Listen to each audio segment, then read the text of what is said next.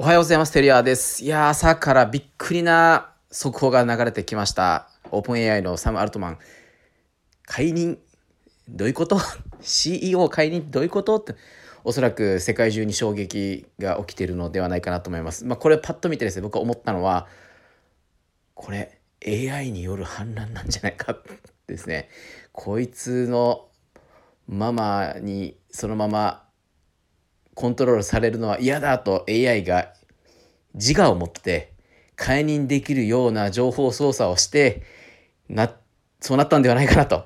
いうですね、ちょっとターミネーターとか僕 SF 映画が好きなのでそう思っちゃったんですけど、何か大きな理由があるのか、大きな力が動いているのか、 AI が自我を芽生えてたのか、どうなるのか今後この OpenAI はっていうところで、いろいろな方が多分これから憶測をどんどん発信していくのではないかなと思っております。はい、今日は、子供と一緒にですね、ディノアライブっていう恐竜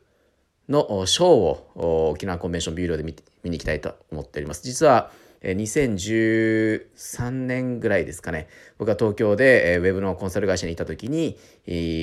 クライアントでした。所沢の会社で、4回ぐらいですね、狭山茶畑の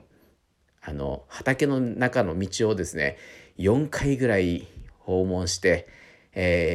片道往復で1時間ぐらい歩いてですね、ご契約いただいたことがあります。